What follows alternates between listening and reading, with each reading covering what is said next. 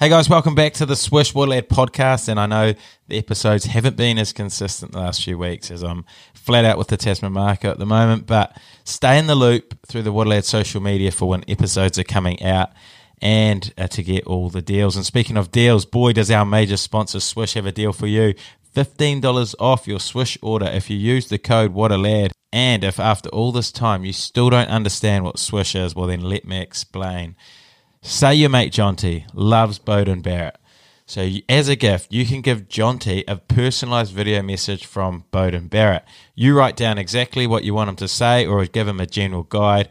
Jonty watches the video and it makes his day. But what the best thing about it all is that up to 70% of the money you spend on that Beauden Barrett video will go to Kiwi Kids charities. It's a very cool platform. All the lads are on it, so click on the link in the bio to go get amongst it.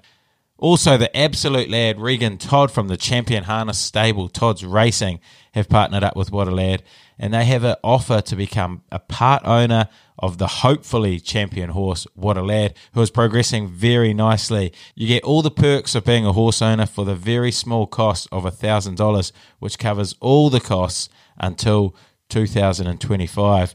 And by then, hopefully, we'll be swimming in his prize money anyway. But in all, it's a bit of fun. And if you've ever wanted to experience horse ownership, this is the perfect way to start. Also, go follow Todd's Racing on Facebook and flick me a message if you're keen.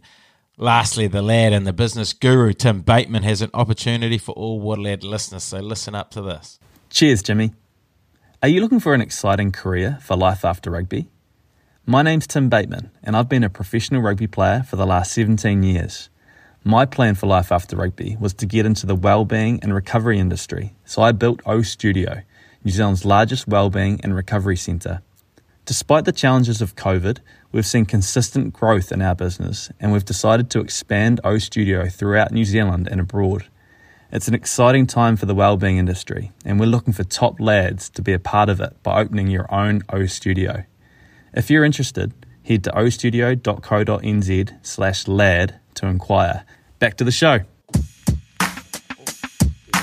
What a lad, what a lad, what a lad, what an absolute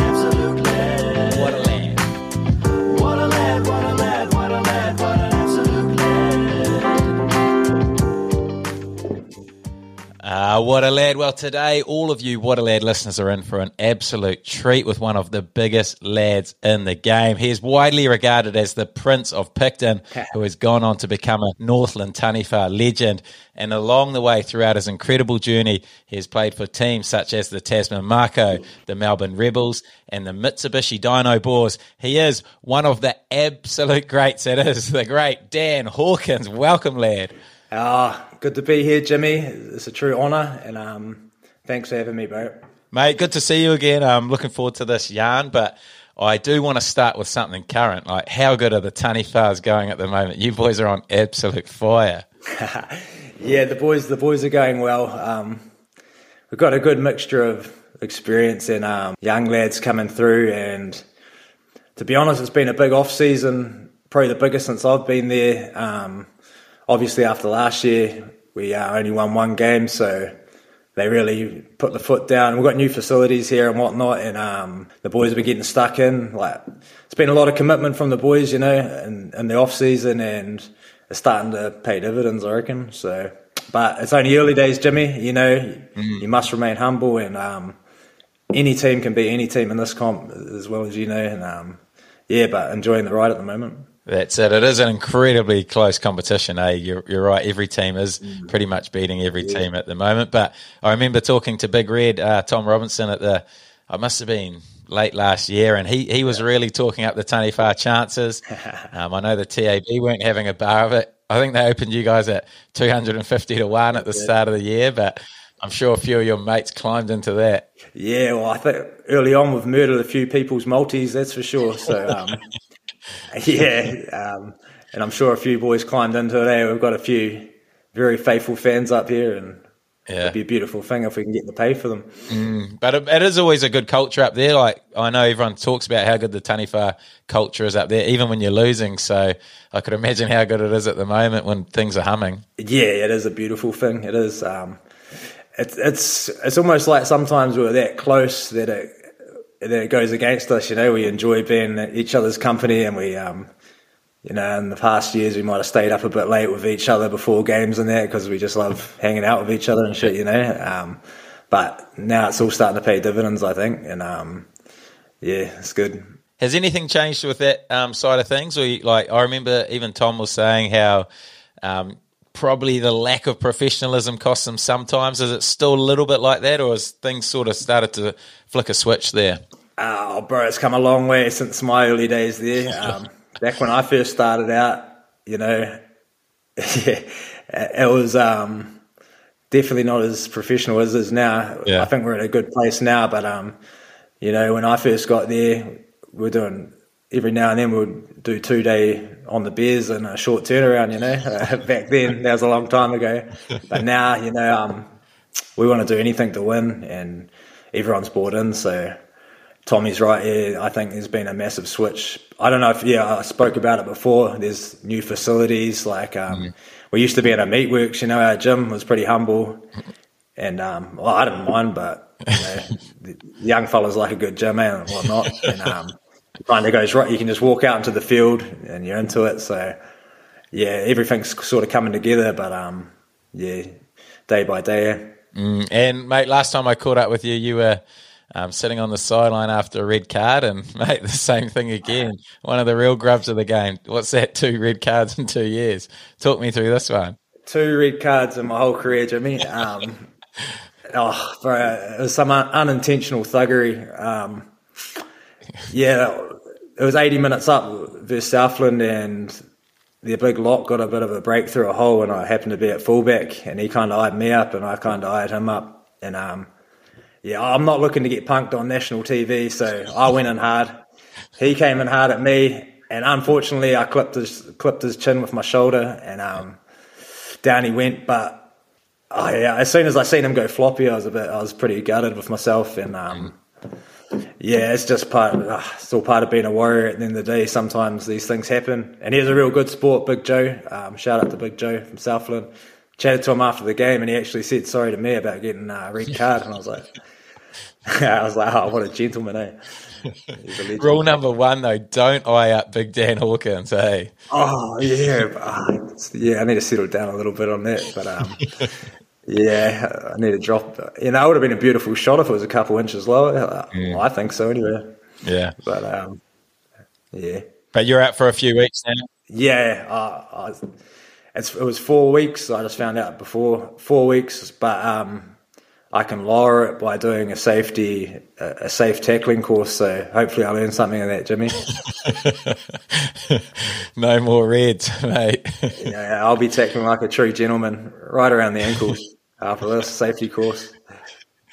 oh, and your return is what against Tassie in about what three weeks, It's versus Tassie. You wouldn't read about it. mate? Um, oh, Yeah, it's a beautiful thing, you know. And Nelson, I think. Or- yeah. Nelson. I was hoping Blenheim, eh? I I haven't actually played a Mitre 10 game in Blenheim, where, you know, close to Picton, where I grew up. But, um, yeah, so Nelson, uh, hopefully I'm involved anyway. You know, it's, it's tough to even get in the 23 in the tunnies at the moment. So hopefully I can get back in there and bring a bit of energy. the depth, mate. A caged up Dan Hawkins is a scary sight for the Tasman Mako fans. That's for sure.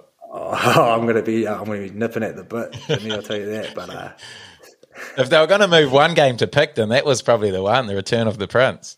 Well, they might have forgotten me and picked them by now. To be fair, it's been it's been a, been a while. Eh? They used to hang a few tunnies flags around in Picky, but um, those days might be over. Eh? I'd love a game down the domain there. Uh, don't get me wrong. Yeah, mate, how good would that be? But 12 years ago since your Tassie debut, mate, it was such a long time ago, eh, when you look at it like that, but you're still only 31. Mate, how's your body holding up? Is, it, is your body sweet? Played a lot of footy. Yeah, nah, the body feels real good at the moment. Um, I've had a, yeah, I've had a, it's gone through the ringer a little bit. I've had spinal surgery and um, also snapped my, my tib and fib um, in a game. There's Taranaki. I actually, that was my fault too. Uh, the, the ball kind of bounced up and um, one of the Naki boys hit it pretty hard and I stuck my, my leg out to foot trip him. And you know, those farm boys have got those hard bones. Yeah. and he just ran straight through my bone. I looked down, I was just flopping by some skin. I was like, oh, street. so um, yeah, I had that, and then I had a shou- shoulder surgery. So three surgery, it's pretty um, standard for a, for a guy that's been playing for a while. I was- you know, you've had a few yourself, Jimmy. Yeah, what did you do to your back? Um, oh, bro, many a year ago. Oh, this is where I pinpoint where it started. I fell off a ledge when I was over in England. It was quite slippery, and um, I, I slipped off this ledge.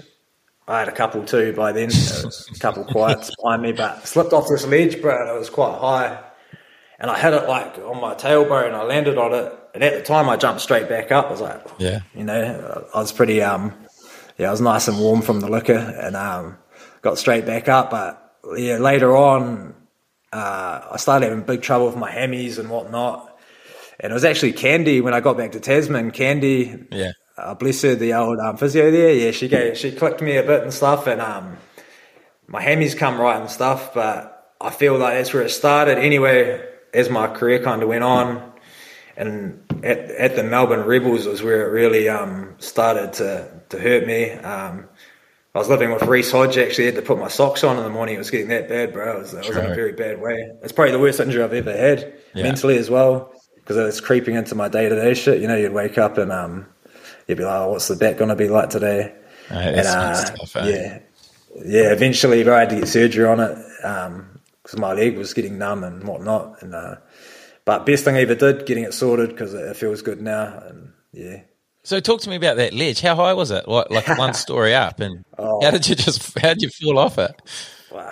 Oh, I felt like I got hit by a bus. Uh, it was pretty high.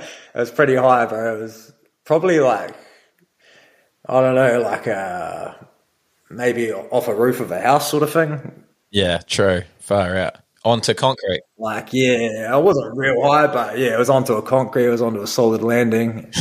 And like at the time I bounced up, but phew, yeah. And was that just uh, like a trip, or were you trying some tsunami skins move? Oh, I, was, oh, I don't even know what I was doing. Yeah, yeah. We were. I think yeah, we were outside of some pub. And things had finished up, and I honestly can't remember, bro. Uh, we might have been running it straight at each other at that stage. I'm not sure. I actually can't remember, but I slipped up, and um, that's where I pinpoint it back to. Uh, I, I could be wrong. Mate, I, I believe you. That that would probably wreck your back doing that. So that's probably where it all started. But Yeah. I'm keen to hear about the rest of your um, footy career. But I want to start at the start. Um, growing up, I, I know the urban sort of legend is that you grew up living on a boat. How true is that one? Who told you that? Uh, it is true, though. It is true. Is it? Um, Yeah. Nah.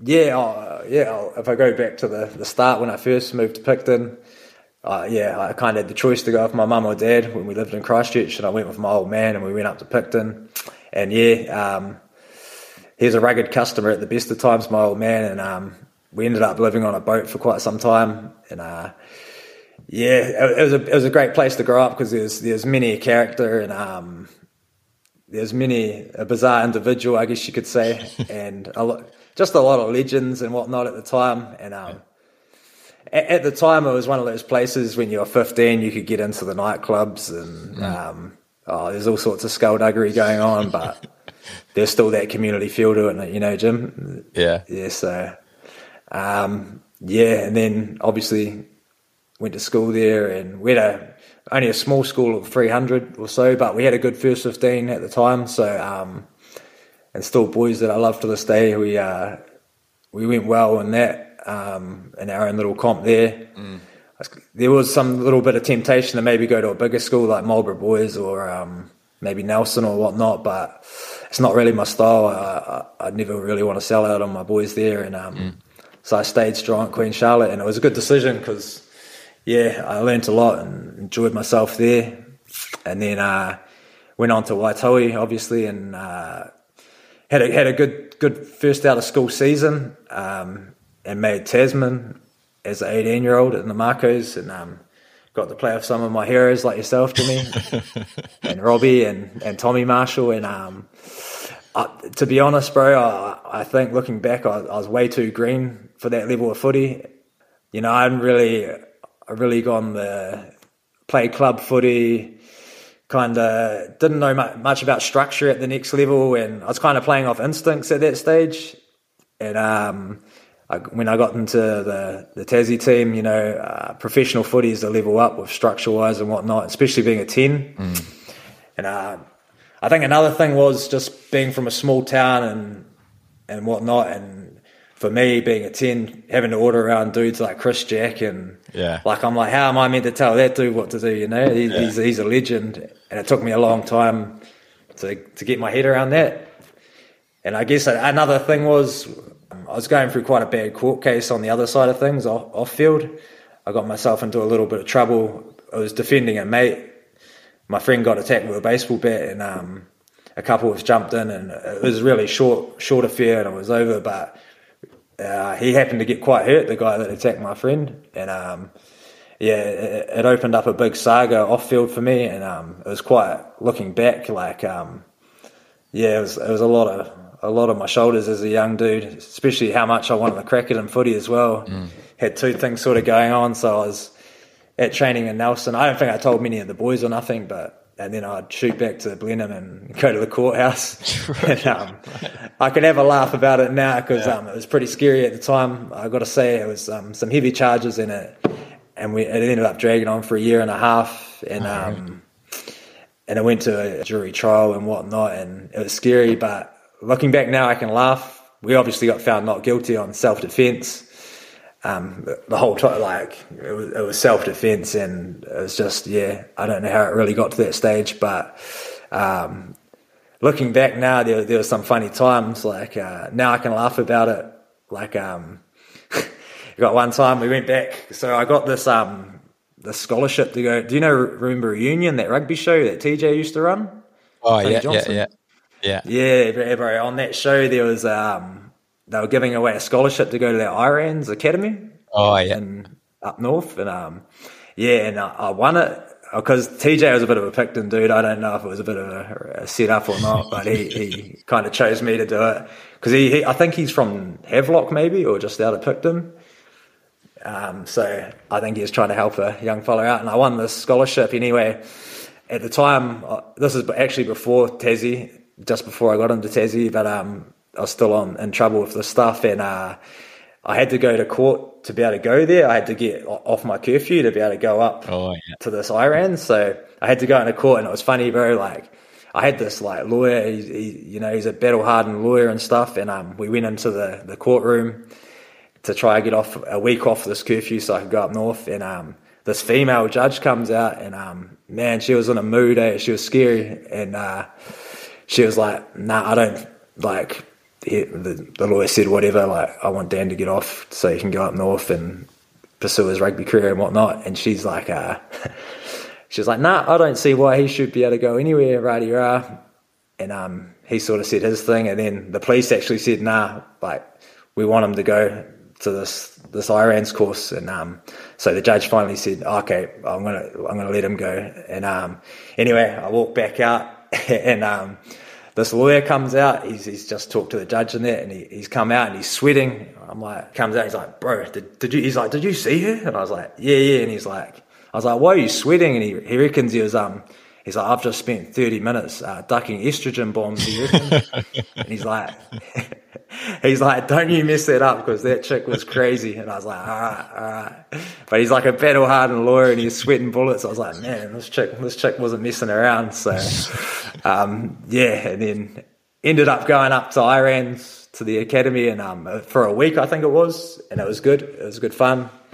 And a wee story about that one was uh, we are doing, um, they were videoing, videoing us sprinting and um, this, I did my sprint, and I was like, "Oh, sweet!" I got a bit of a funny running style at the best of times. I kind of scuttle, um, like crab a little bit. But um, the fellow who was videoing it, he was like, "Oh, Dan, do you reckon I could use your your video to show the boys?" And I, I was sitting there thinking, "Yeah, yeah, yeah." Like, I think I thought he must have thought I looked good in full stride or I had flawless technique or something. Whips it up on the big screen. He's like, "Boys, this is how we don't want to run. Look at this." And I was like, "Oh!" Like he didn't tell me. He just put me out there. And he's like, "That's how we don't want to do it." But um, I, I could see the funny side of it, bro. I always have seen the funny side of it, and that. Yeah. Um, at the end of the day, I'm still here playing. I don't know how many of those boys are still going. So yeah, oh, the last laugh, Jimmy. mate. So much that you've gone through because you were what 18 years old, playing for Tasman. This massive court case on your shoulders. Geez, that must have that must have been a tough time.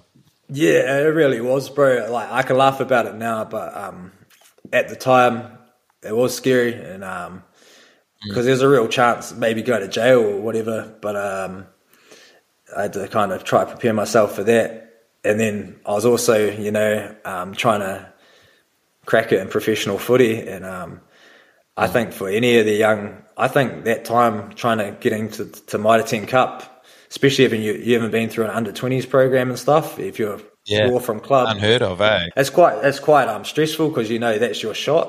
And um and you're kind of working you know you're doing all this other stuff and you finally get a crack and um you want to make the most of it. And um for me I didn't bro. I, I my time at Tassie I, I was just too raw and I had that stuff going on and I wasn't good enough at the time so unfortunately the next year I didn't get back in and um rightly so too in my opinion um but you know, these are the uh, trials and tribulations of life, eh, Jim? How was that to deal with?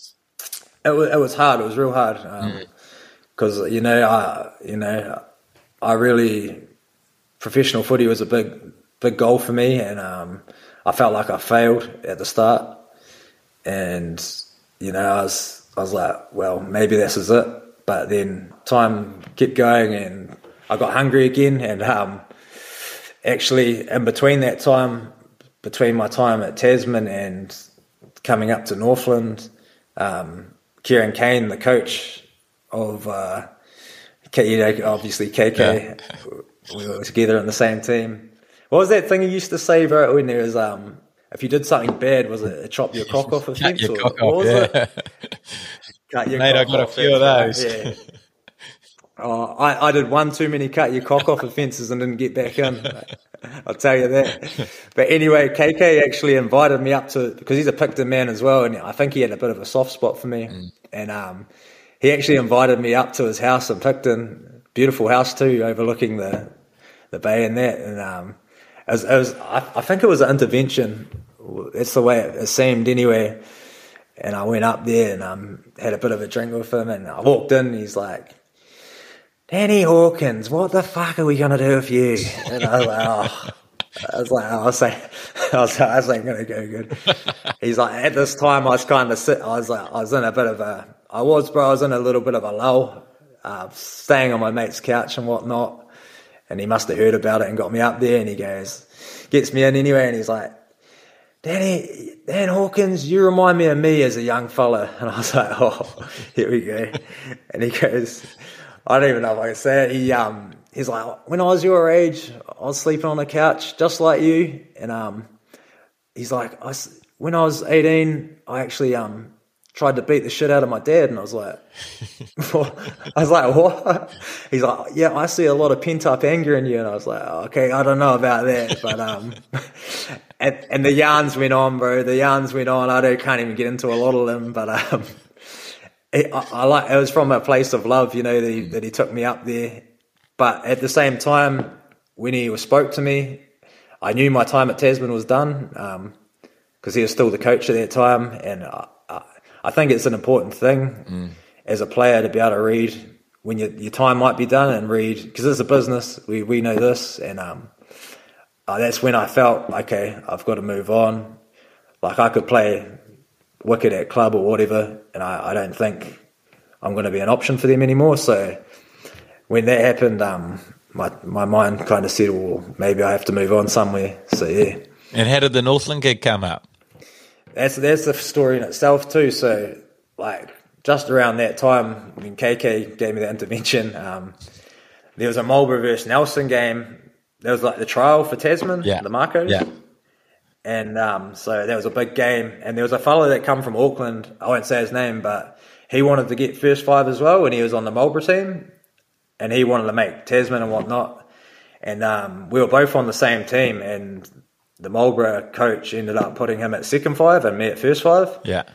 and he was actually at first five, and he, um, I think he was pretty pissed off about that. And um, we kind of went into the trainings and stuff with Marlborough, and like I felt like a line out would go in, like I'd call a move or whatever, a set, and um, the line out would go in, and like would be coming off the top of the line out, and he'd like change the move on me or do some weird shit, and um, you know, my skullduggery radar was going off real quick. Like I felt like he was trying to like make me look bad. Like, but Yeah. maybe I was like thinking into it too much. But anyways, it happened quite a bit in in the lead up to this game, and um, like I was like, oh, enough's enough. I gotta like nip this at the bud, and I had to have a chat to him. I was like, bro, like, what's going on here? Are you trying to like make me look bad because you're trying to you want to be first five for Tassie as well, whatever?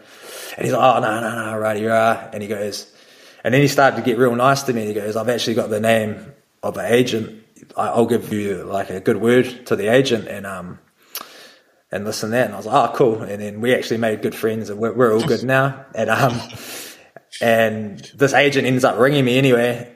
And this guy, because this guy's given me a good word, and he's like, oh, Dan, right, like, righty, right, I'd like to take you on. And I was like, awesome. Like, and he's a good mate to this day. That my agent, uh, Ben Boyle from Orbit Management, he's, he's a good fellow. And um, he, he said, like, all right, like, Dan, there's a there's a spot actually. I think Ash Moeke had just left Northland. Oh yeah. And he's like, there might be an opportunity there for you um, if you're interested. And at that time, going to Northland never really crossed my mind. Um, I'd only really seen it on the, the weather map when it's always got the little sun icon on it. But in saying that, David Holwell was always one of my favourite players, and um, it just felt right to go there. I don't know what it was, but something just told me go, and I went, and it worked out well.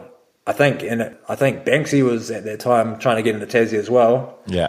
And so Banksy ended up getting in, and obviously the legend goes on. You know how legendary is that man?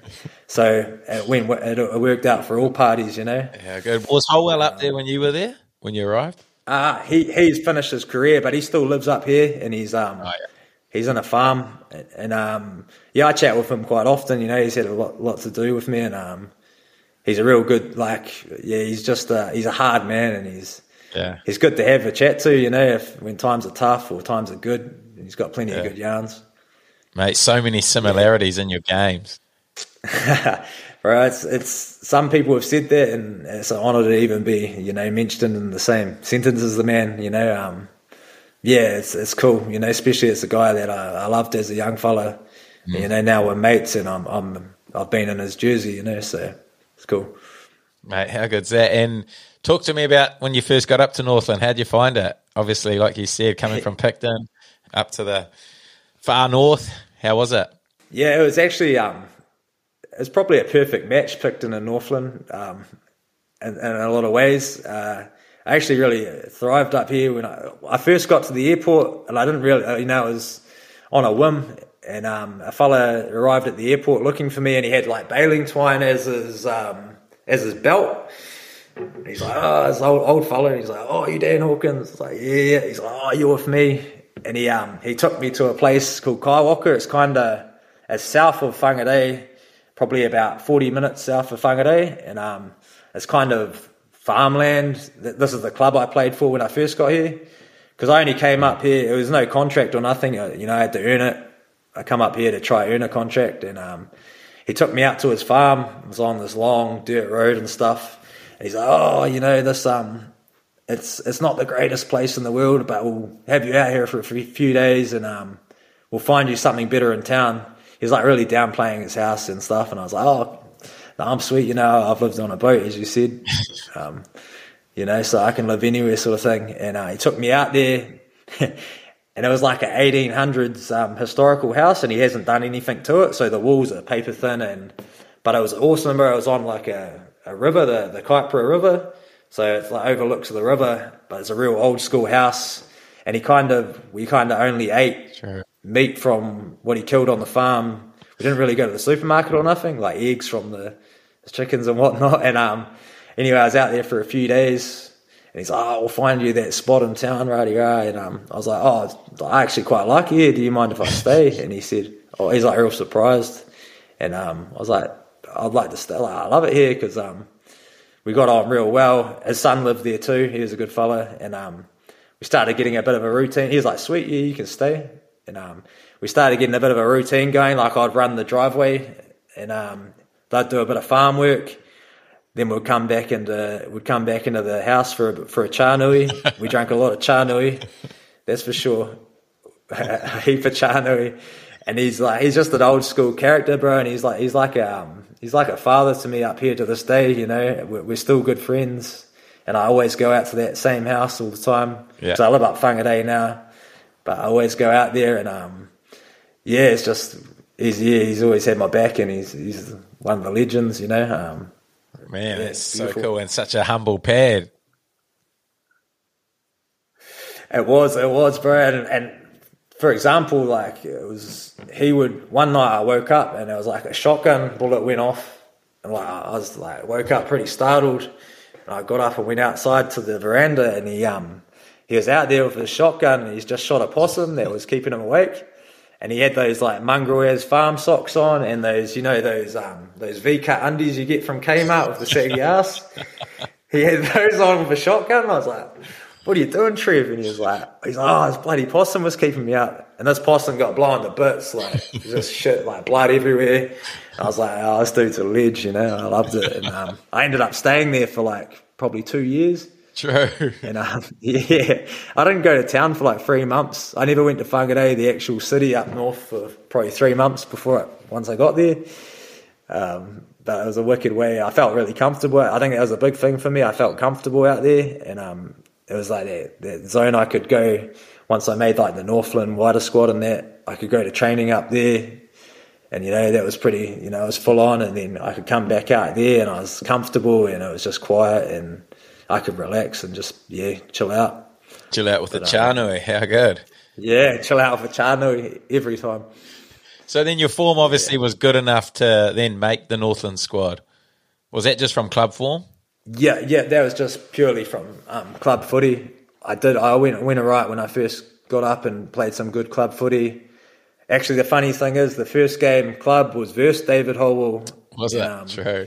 which, yeah, which was a huge honour, you know. And um, yeah, I went alright. And anyway, got signed for a couple years, and obviously had to move up to Whangarei and whatnot. And um, yeah, and it started from there really. And I was living with uh, Dan Pryor. Yeah. it was just Dan and Fidia, another fellow Fidia. So I moved in with them, and Dan really, you know, he looked after me well, and um, he's he's a, he's a very good mate to this day. Um, kind of so I got on the squad and Ben Seymour another super rugby player he was the other 10 here and he was a good player himself so he was kind of like the marquee dude. And I was just I'm behind learning and whatnot. And um, we had a few games and stuff I think. And um, I don't know if Benny got injured or I don't know what happened but anyway Dan Dan Pryor he had a bit of uh, quite a bit of power. You know he was quite well respected and he um, he was in the leadership group. And he kind of said to the coaches, um, like, "Oh, you should just give this battler a bit of a chance." He's like, "I know he runs funny and kicks funny and shit, but you should give him a shot. He's got a bit of heart or whatever." This is what he told me. He said anyway.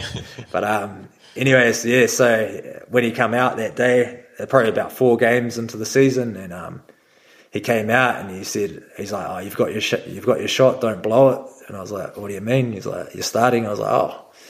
wicked. So you know, I probably owe Dan got me my first start, and um, yeah, then it was Hawke's Bay was my first start, and it was a weird one. It was just um, everything just felt real good and just really calm and confident, bro. And uh, I, I can hardly remember the game. It went really well. Like it was weird. It was like almost in a bit of a like a flow state or something. Oh, Um, that's the dream. every, everything come off, you know. Yeah, you know when like every kick bounced like this far, like bounced out like perfectly, and I think I dropped in the pocket for a quick drop goal, and um, everything was going right, bro. And then yeah, I ended up starting for the rest of the season, and yeah, from then on, yeah, been there for seventy games now, I think. So So, what was the biggest switch from your time with Tasman to your, you know, your first game with Northland? Was that just time and experience that made you feel that comfortable and be able to get into that state? I don't. Yeah, I've always thought about that. I think I was definitely far too green.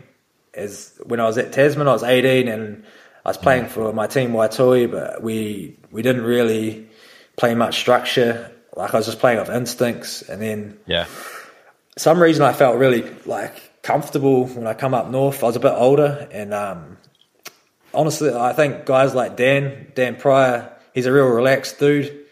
And obviously, uh, Rene, Rooster, Ranger, he took me under his wing pretty early, and um, you know, like you know, he's sparking up a ciggy right before training, and um, that made me feel pretty calm. and uh, believe it or not, that that for some reason that made me feel real just relaxed and whatnot. So um, I don't know. I think it was just being older and um, because every team I've been in, there's been legends there, and um, I think yeah, that was the main thing, just being older. And as a ten, I feel you got to you got to earn the trust from them, and the, you got to earn their respect. I don't, you probably feel the same, Jimmy. And um, at Tasman, I, even though the boys uh, they were awesome to me, I never felt on field I earned their their respect really. But up north, I, I felt like I got their the boys' respect, and I felt like um, once I got that, I was away. It's funny how it works because I was pretty much the same player, just a bit older and a bit more wiser, I guess. But it's that switch. I don't know. It's just that you can feel when the boys respect you. They they they trust you to lead them. I think that's the main thing, and I could feel they trusted me to lead them around the field, and you know, so Hundred percent, Yeah. mate. That confidence, s- that confidence as a ten is so key, and to get that sort of support from a couple of those senior guys, oh, makes such a big difference. They just sort of lets you know that you're doing the right thing, and that the main guys, the key guys, have got your back. So um, you can just sort of go out there yeah. and call what you want. But like you say, like when when the team doesn't quite trust you, you don't feel like they trust you, mate. It's Yeah. it's a tough gig. It is, it is, and, it, and it's hard to shake. You know, you can shake it, I reckon, but um, Mm. you know in your head when when you got their trust or you don't. Yeah. And, um, yeah. So And one thing you had to do throughout your career is sort of juggle because you're semi-pro, like your whole career this up until this time. Eh? You were juggling work um, with footy. How, how did you find that? yeah, yeah. Like at the start, if I go right back to Tassie, when I was juggling both, um, I was working at the meatworks and on the slaughter floor. And, um, yeah, yeah, it was, it was some big days and whatnot. But um, no, it was all good. I enjoyed it, and but they were just long days. That's why I think that that beginning bit when you're first trying to crack Mitre ten is probably probably the toughest for a lot of guys because man, you got a lot on. You know, you got you got work, then you got to go to training, and then you got gym, whatnot, and um, then you just got the pressure of trying to make it. You know, so um, yeah, I, I juggled it all right, and then as my career went on, I went to Japan for a few years and went to the Melbourne Rebels and stuff. So I kind of went fully professional. But um, I haven't minded. I quite like the, the actual going back to work side of it as well. I, I don't mind it, you know. But um, I think yeah, it, it can be a struggle, and a lot of the young guys coming through, you know, I, I realise it can be a struggle, and I, I like I take a real bit of pride now in trying to help them, you know, and um, yeah, I know what it's like. Talk me through working on the slaughter um, floor, whatever, you, whatever it was. How brutal was that? Yeah, uh, yeah, bro. Oh, the first day uh, we, when you turn up, because there's a lot of rugby boys in this. Like it was kind of a bit of a hookup through rugby, Yeah. um, and there's a lot of boys from opposing clubs and stuff. And like you walk in, and there's blood everywhere, and then like, like there's the boys up high on the where the cow first goes up on the chains, and they're like when when a new person comes in. They smash their knife on the thing. They're like, they say some shit, some kind of chant. And it's quite intimidating. Eh? You roll in there, just blood everywhere, and these big mongrels with knives just smashing on the thing. And I was like, but luckily I, I knew I knew a lot of them, you know, and I played versus them, and um, actually beat a lot of them. So yeah, I, I could walk in there with my head held high, you know. So it wasn't too bad in that regards. But then um, your first job there, I was just um, your first job is just pushing blood into the drain with a with a like a squeegee. Yeah. So that was my first job there, just doing that, and then you work your way up. And then I ended up working my way up to the gut buggies. what an honour to the gut buggies. And, What do you do there?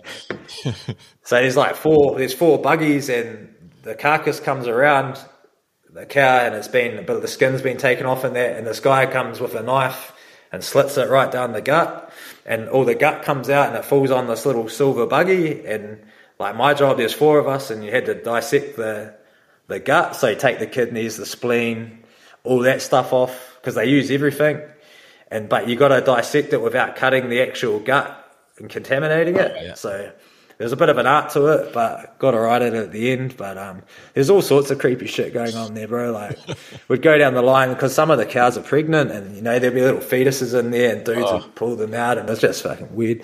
But that's kind of it's just blood and that kind of sort of stuff, and it was just a good group of lads though. Um, and it, but it is it's quite confronting, especially um, like it's not very nice seeing animals. You know, they they the cows fall out and they land on a stun table, and then because it was um, halal, so the guy who kills the cows he had to pray.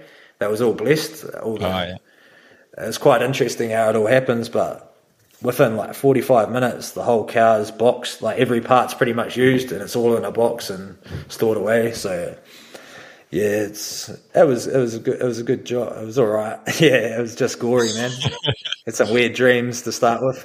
Better you than me, mate. I, I would struggle Yeah. on that one. I don't think I'd last a day. yeah, it's not for everyone, that's for sure. But up in Northland, you, you did mention like you're, you're juggling your work uh, and footy, and then you get the opportunity to go fully professional, like you said with the Rebels. How did this opportunity come about?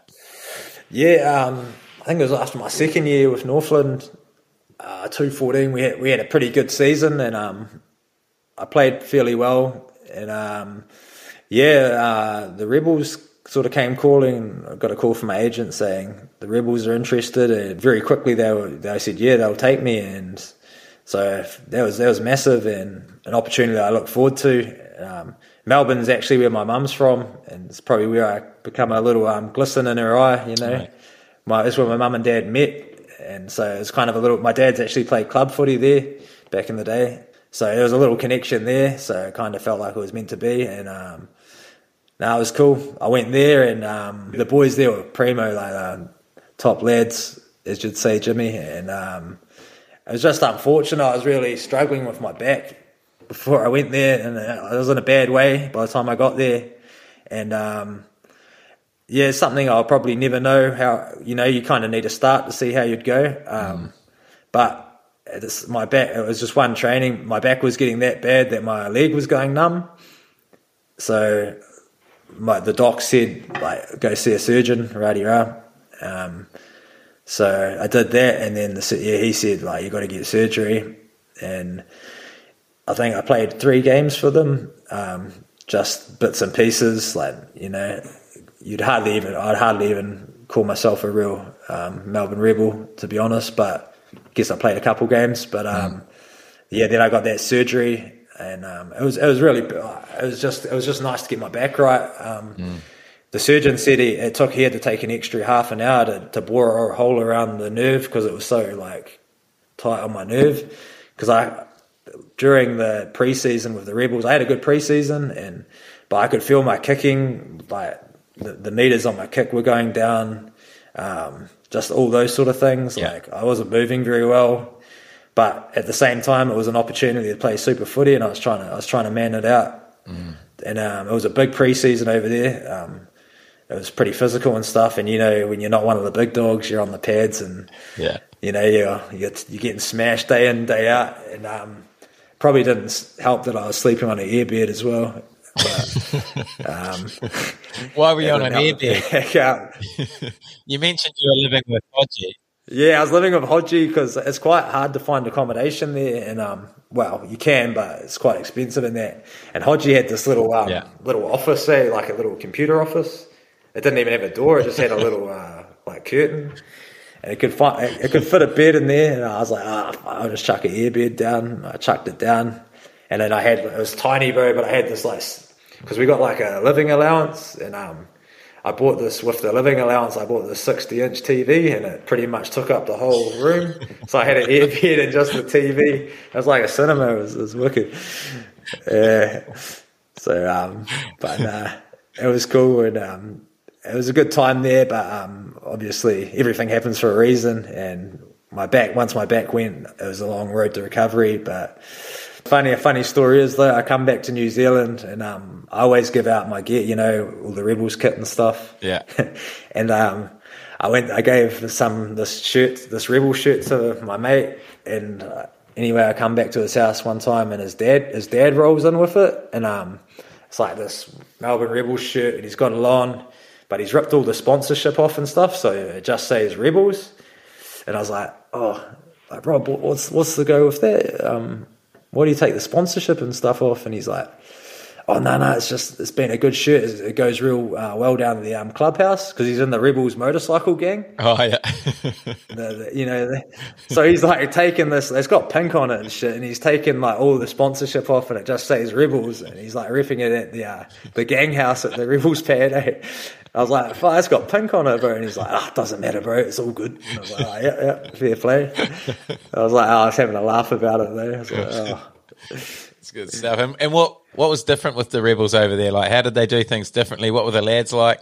Um, the lads were cool, bro. It was like um, when I first got there, it was like they must like almost already knew me. Like there was Mikey Harris and Oh, yeah. Tom English, Laurie Weeks, uh, Sean McMahon, and um, yeah, there was just that. Was, like I was real surprised though because um, I talking to like Kiwi boys before I went there, they were like, some of them were like, well, rugby's like a real private school boy thing in Australia, like. Um, there's that kind of scene, and I was like, oh, uh, I went there, and, and they were just the coolest dudes. They like they looked after me real well, and um, I still chat to them to this day. And we had a lot of fun, and yeah, and Tamati Ellison was there, True. and um, that's a dude, that's a dude. You know, he's, he's he's one of my heroes. You know, there's there's something about him. He's got a lot of mana to him, and um, I always catch up with him now and then. When he's, I actually caught up with him a couple of weeks back when we played Wellington. Yeah. and uh, it's cool to see him and yourself doing so well in the coaching ranks, and um, you're going doing the coaching thing now. So So, how long was your rehab from your back? And is that why you didn't get recontracted? yeah, yeah, well, yeah, I didn't really get a chance to Yeah. put my foot forward in that. It's probably rehab. To be honest, like it took a very long time to come fully right, but Yeah.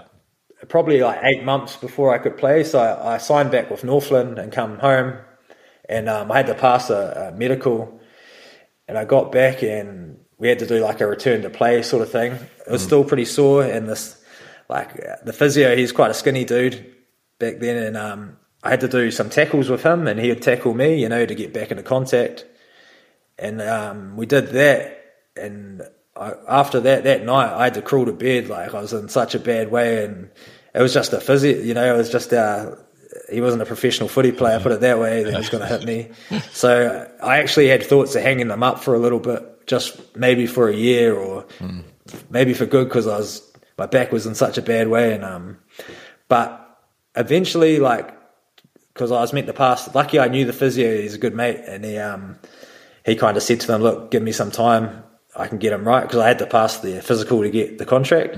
He's like, "Give me some time," and um, pretty much pushed it right to the last second. And one one morning, I just woke up and I could like touch my toes again, and I was just it just freed up. It was just real weird, and, and it kind of come right. So I don't know what it was, but yeah, it was. It just come right one day, like not fully right, but good enough to play, and um, I made a successful return to play, so it was good. And then off to Japan. Yeah, yeah, yeah. There was um, got a call from the coach of the DynaBoars, who's a good mate of mine, George. He was a, he was actually the Northland coach as well. So Oh, yeah. then he went to Japan, and um, their first five there, he had had too many concussions, and he they um, just needed a short term replacement, just for I think it was four games. And yeah, I, I jumped at the chance um, and went over there and went all right. Yeah, it went pretty well and got re-signed.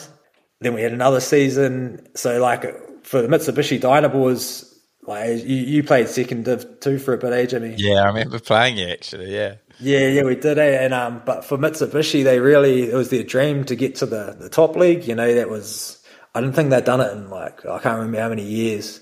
Because I remember when I first turned up, Mikey Little was there. Oh yeah, yeah, yeah. And he, he said to me, like, bro, if, if, if you help us get to top league, they'll build a statue of you or something. I'm like, true.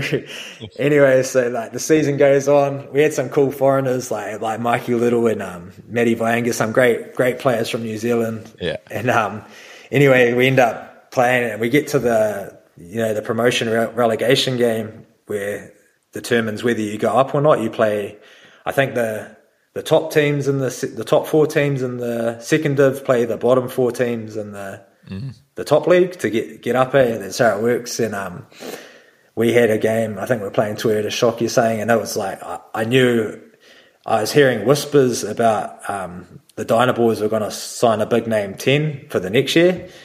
So um, and I think it was Colin Slade, and I heard like I was hearing whispers. So I knew, but I knew that I had to have a big game to stay around, and I just knew the Japanese people. They kind of reward people that do good for them. Do you Yeah. know what I mean? And um, so I kind of knew this game it was all or nothing, and um, if I like, I felt if I played well and we won, they might re-sign me and take us both on. Um, so yeah, like there was, there was a lot there was a lot of pressure, but um, anyway, the game went on, and I, I had like one of the best games of my life, Oh, you know. So um, back into we ended flow up winning state.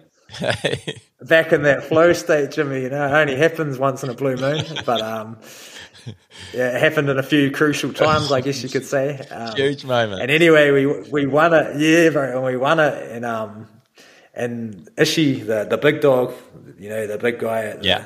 the he he ran out in the field, he like sprinted out to me, he's like. Son, I want to play with you long time. and gave me a big hug. and I was like, yeah. And he's like, come to my office and got, got re-signed the next week. eh? I was like, oh, it was like beauty. So I ended up doing another, yeah, got another season with the Boars. It was good. But um, what a yarn. yeah, it was actually a special game. Yeah. Mate, I, I bet um, as a young a young Picton kid, you never would have thought that you'd be playing over in Japan, playing professional footy. Eh? It must have been pretty crazy. Nah, Never did I think I'd. Never did I think I'd play this many professional games, let alone Japan, let alone Super Rugby. You know, and um, Yeah. I think that's what's been massive. My gratitude, my gratitude towards like how far I've come, and um, just going to training with the boys every day. I'm I'm just grateful. You know, um, it's it's massive. In every game I go into, you know, now I'm I'm I guess I get confidence from it because you know I never thought I'd do this much, and everything now that, that comes from now on is just like an extra, you know. And um, I hopefully got a few more years in me, in me. I'd love to play hundred for the Tunnies. That's that's a big goal of mine, and um, maybe get over to America or something. But I think um, gratitude's a, a, huge thing in my life now, and um, yeah. Mate, I love that, and you, I can feel it. I know that you can see it with like even hearing you talk about your whole career. You always you're always so grateful for every opportunity you've got and people that you've met and where rugby's taken you. It's uh, pretty cool to hear. And you also mentioned that um, Northland, uh, your dreams to sort of play hundred games for them. What are you on now? And is that how long are you signed up there for? Um, yeah, um, I'm on about 70, I think, or something like that. 69, 70. Um, but if I keep getting these red cards, it could be a long road. Ten years away. yeah, exactly. Um, now I'm only signed for this year, but um, yeah, we'll see what happens. Um, I've been pretty happy with my form of, of recent. We've kind of we've got Rivs, a young a young ten who's been he's been starting the games and he's he's a wicked player and um, he's been doing really well. But I've just been kind of been playing a role on the last thirty, coming off of the bench and um, somewhat yeah closing the games out or whatever needs to be done. I've actually um, I've quite relished that role at the moment and helping Rivs as well. Anything he needs, um, I'm there for. And um, I think that's been a, another thing, you know, and um, in my career is, um, as I said earlier, just reading those situations, you know, uh, just knowing like, I'm a thir- I'm in my 30s now. That maybe I've got to play a backup role every now and then, and just just relishing it, and hopefully from that, you know, I can keep going you know, I can still start games and whatnot, and those times will come. But if if the tunnies need me to back up or whatever, I, I'm you know I'm willing to do it. But uh, yeah, I'm happy with everything that's happened apart from this red card so far. Um, so hopefully, bro, I can come come back and keep going the way I was going, and uh, yeah, see what happens from there. Mate, you're such a lad. But one thing we haven't discussed, you've mentioned it a few times, is your um, goal kicking technique. It's it is a very unusual goal kicking technique. I'm sure you've had many a kicking coach try and um, change your techers, but mate, you you still hit them from everywhere. Kick it, I don't know, probably around ninety percent. You're on fire every year. Yeah, it's um something I wasn't always good at. Actually, I, I went over to overseas for a little bit in Ireland, and I kind of it's a long story, but I got stuck out in the middle of nowhere, kind of in a house, and I, they didn't get the, I was at a club playing footy, and they didn't give me a car or nothing, so I ended up stuck in this house, but there was a rugby field next door, and um, I spent pretty much you know most days down there just continuously kicking and even when I was at school in Picton, to be honest, I was just I'd always be kicking. You know, it was something I enjoyed. Sometimes I just chuck the headphones in and just go for a kick. You know, it's something uh, is quite um, therapeutic. And um, anyways, I just just messed around with my style and stuff, and started started feeling that what was best for me was just taking out the run up. Pretty much, like I think the less run up, the less margin for error, and um, yeah, my my kicking tee I actually made myself as well. To this day, it's the same tee. I constructed it myself, and um, yeah, I, I think I'll frame that one day. I, I love that tee. yeah, it's, it's um, yeah, it's handmade, tailor made, we'll say. Um, but yeah, um, as far as kicking coaches telling me what to do, they they, they didn't really touch me. Yeah, like um, I think they were just like, "That's that messed up. I can't even change it." um, it's hard though because young sometimes young fellas or some people come up to me and want to like uh, like kind of for me to teach them how to place kick. Yeah. There's just no way, you know, it'd be wrong for me to try to teach them to kick like that, you know. it wouldn't be right. It'd be an atrocity. And um, it's just one of those things. I think I repeated a bad technique so much that I learned how to make it good. And Yeah. yeah, it's, it's probably been something that's really helped me out from my career, you know, making a few of those clutch kicks and, you know, team can rely on the boot. It's good. Hundred percent, mate. You've always come up clutch. How many tees have you got? What happens if you lose your tailor-made tee? Oh, I dread. It's a fear of mine, to be honest, Jimmy. There Is is no replacement. You only got Yeah. one. Oh, Yeah, I've, wow. I've only got the one, and I don't think another one can be made. To be honest, um, nah, I'm real like um real edgy about my TA. Like even with the T boys, like you know, for all the teams I've been in, you know, I'm like I kind of demand that it's back in my bag after the game, and um, Yeah. that's the one thing I demand. You know, and um, they make sure they put it back in there for me. So when I get back in the change room, it's always back there. They know how I, how I am with that test. It's like like another baby to me. Mate, I know how to sabotage you when you come down here. but I was just thinking that. Eh? I was just thinking that. Running the Oh. water. Who's got my Yeah. Yeah, maybe I shouldn't have said that. Oh, I would never do that. I would never Yeah, I know you Oh, wouldn't, Jim. I know you wouldn't.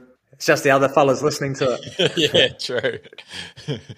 but what a yarn, mate. And as always, we've gone to our Instagram for some questions and come up with plenty. A couple of your Taniwha um, mates have come up trumps here by the looks of it. So we'll try and fly through these questions. Of course.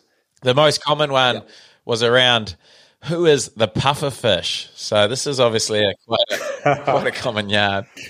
Oh, oh, this year, you know, uh, I don't know if you fellas have got a WhatsApp group, Yeah, uh, you know, a team WhatsApp. yeah, anyway, you know, you can change your um, you can change your name to a, like a an icon.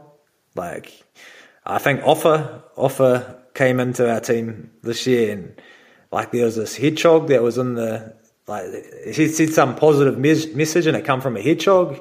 And I was like looking at it, I was like, who is this positive hedgehog? You know? and um, next minute, I might be the puffer fish or I might not be, but this puffer fish started coming up on all the WhatsApps and um, he's quite a positive bloke and um, he brought a lot, a lot of energy. But now our Tunny's WhatsApp's just full of icons. Like um, we don't even know who's talking anymore.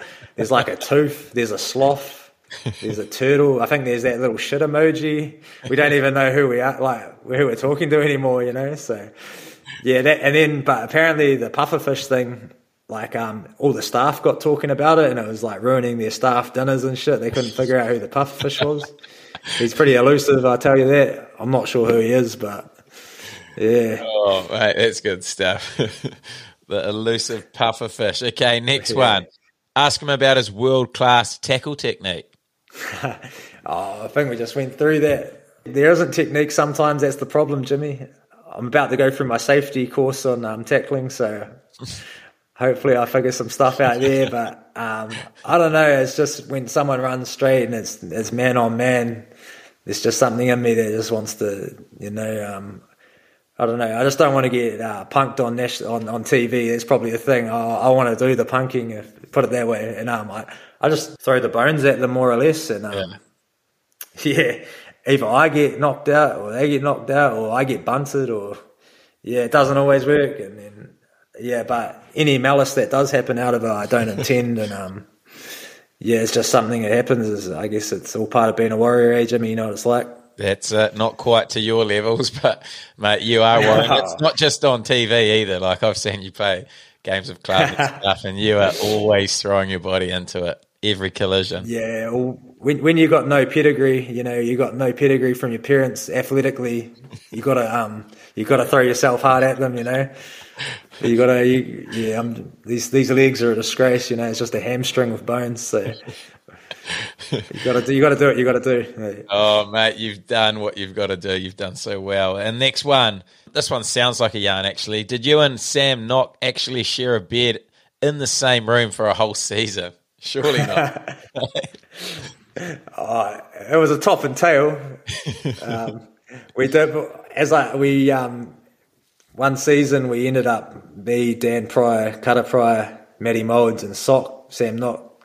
We had um, the Pryors owned this little little shack, kind of right on the beach. Uh, it's probably about twenty minutes out of Whangarei yeah. and we all ended up living moving there. But the problem was there was only two rooms, oh three rooms, and um, it was tiny. And you know, me and Sock being the young fellas, we drew the short straw and um, had the top and tail. It was it was a close nine and ten combo, you know, half back ten combo. It's paid dividends over the years. Yeah, good pillow talk. Right, that's loose. So the whole year you actually slept in the same bed. Yeah, well, we didn't really have a choice there, or we could sleep on the hard floor, but Yeah. um, yeah, we, it was just a small little shack. Like it, it was a beau- it was a beautiful place to live because we were right on the beach and we'd go to training, and then we'd come back and go out in the boat or play golf or whatever. But um, I guess one of the sacrifices you make is um, the bedding arrangements are a bit rough, eh? and me and Sock had to make do, eh? and yeah, yeah. You know, it's the nine and ten combo has paid dividends years later. So Were either of you in a relationship at the time? He was. He's been. He's been with um, his girlfriend for a long time since since high school, I think. And um, How did she feel about it? oh nah, she, she just said as long as it's a gentleman, uh, it's all right. And luckily, luckily enough, it was a gentleman, eh? And and you pushed him onto the um, couch in the lounge when you brought something back. yeah, exactly. We, it was a long way to bring something back, Jimmy. It was 20 minutes out of town. But um, yeah, it's the unwritten rule eh? Oh, that's good stuff. I thought that was made up, but that's good. Uh, okay, next one. Talk to me about your famous kick, Pukekura Park from the sideline. Yeah, oh, that was the first game this year. Um, nah, there's there's nothing really about it. It was just one of those kicks, you know. We, I guess it was a big game for us because after last season we um, needed to start on the right foot, and the Naki had been going so well, you know. That last year I don't don't even know if they lost the game, so um, we went, uh, yeah, we went there and um, yeah, we I think we scored a try with a couple minutes to go, and it was eleven all or something, but um. No, it was just one of those kicks on the sideline. Like uh, I don't know, you know, you just you know, it's like Jimmy, you just back your back your years of practice and whatnot, and yeah, and whack it over. The real the real thing was the boys getting the ball over the line. You know, I felt like I could do the rest, and yeah, we got the win, so it was good. Mate, you always come up clutch, and you've you've had a few clutch kicks in your in your time too. A few on the 80th minute, um, needed to kick it to win. You've always come up trumps. Oh, I don't know about always. I've probably missed a few, but there's been a few like good ones that I'll always remember and cherish, and people still yarn about and whatnot. But um, yeah, you know, it's, it's part of your job, I guess, and um, you just got to back your what you've been doing and your training, I guess. Ice in his veins. Oh, Dan Hawkins. okay, next one. This is from our major sponsor, Swish. Shout out to Swish. If you could get a video shout out from any celebrity, who would it be and why? Oh, any celebrity? Um, I don't know. Probably someone like um, a, a, a big time boxer, maybe Mike Tyson, or Oh, yeah. Um, someone like that. He's got that same aggression as you, eh? That um, KK saw. yeah, no, I don't know about that. But, yeah, probably something. Some, Have you ever thought like that. about getting into boxing? Uh, yeah, yeah. I, I actually um, did a bit of Matt Matich, one of the boys in the Tunnies. He, he's actually had a couple fights in the MMA stuff. Oh, yeah. And I actually trained with him in the lead up to one of his fights. And um, yeah, no, I quite enjoyed it, but uh, getting the punched in the face for free is no fun, you know. So I don't know. Yeah, yeah, it was something like that. But I do enjoy the art of um, of, of watching fights and. Yeah, No, I could see you. You're a bit like Dan Hooker to me. I reckon you'd you'd go real good in there. oh, Yeah, I don't know. I, I don't know. Yeah, I hope my chin, chin isn't pumice, as you'd say, Jimmy. I don't think it's a pumice chin, but um, They'll be stronger than Cade Cookies. oh, There's pumice bones everywhere. that was pumice bones. I always remember that. Yeah. Okay. Next one. Who's the biggest battler you've played with? ooh, man, there's been many. it's hard to narrow them down. Um, I'll have to say, probably one of my Waitohi teammates, Bradley Hyde. Uh, He, um, yeah, he was a he was a true battler to the sense of it, and um, he had a hell of a lot of ticker, that's for sure. And, and he had the haircut to boot, but yeah, it's hard to even explain how much a, a good battler he was to you, Jimmy. To be honest, I can't do it justice. Mate, I do love a good battler. It's something, I mean, people often refer to you, or you even refer to yourself as the great white battler. Um, take good pride in being a white battler, don't you? Ah, yeah, yeah. Well, you, you got to know what you are, and that's what I am. So, um, yeah, I'm not going to try and be someone I'm not. I'm in the same club for sure. Okay, next one. I don't know, Jimmy. You got a bit more pedigree than myself, I reckon. Hardly. Okay, last question. Best piece of advice you have for a What a Lad listener? Always love finishing on a piece of wisdom, and who better than Dan Hawkins?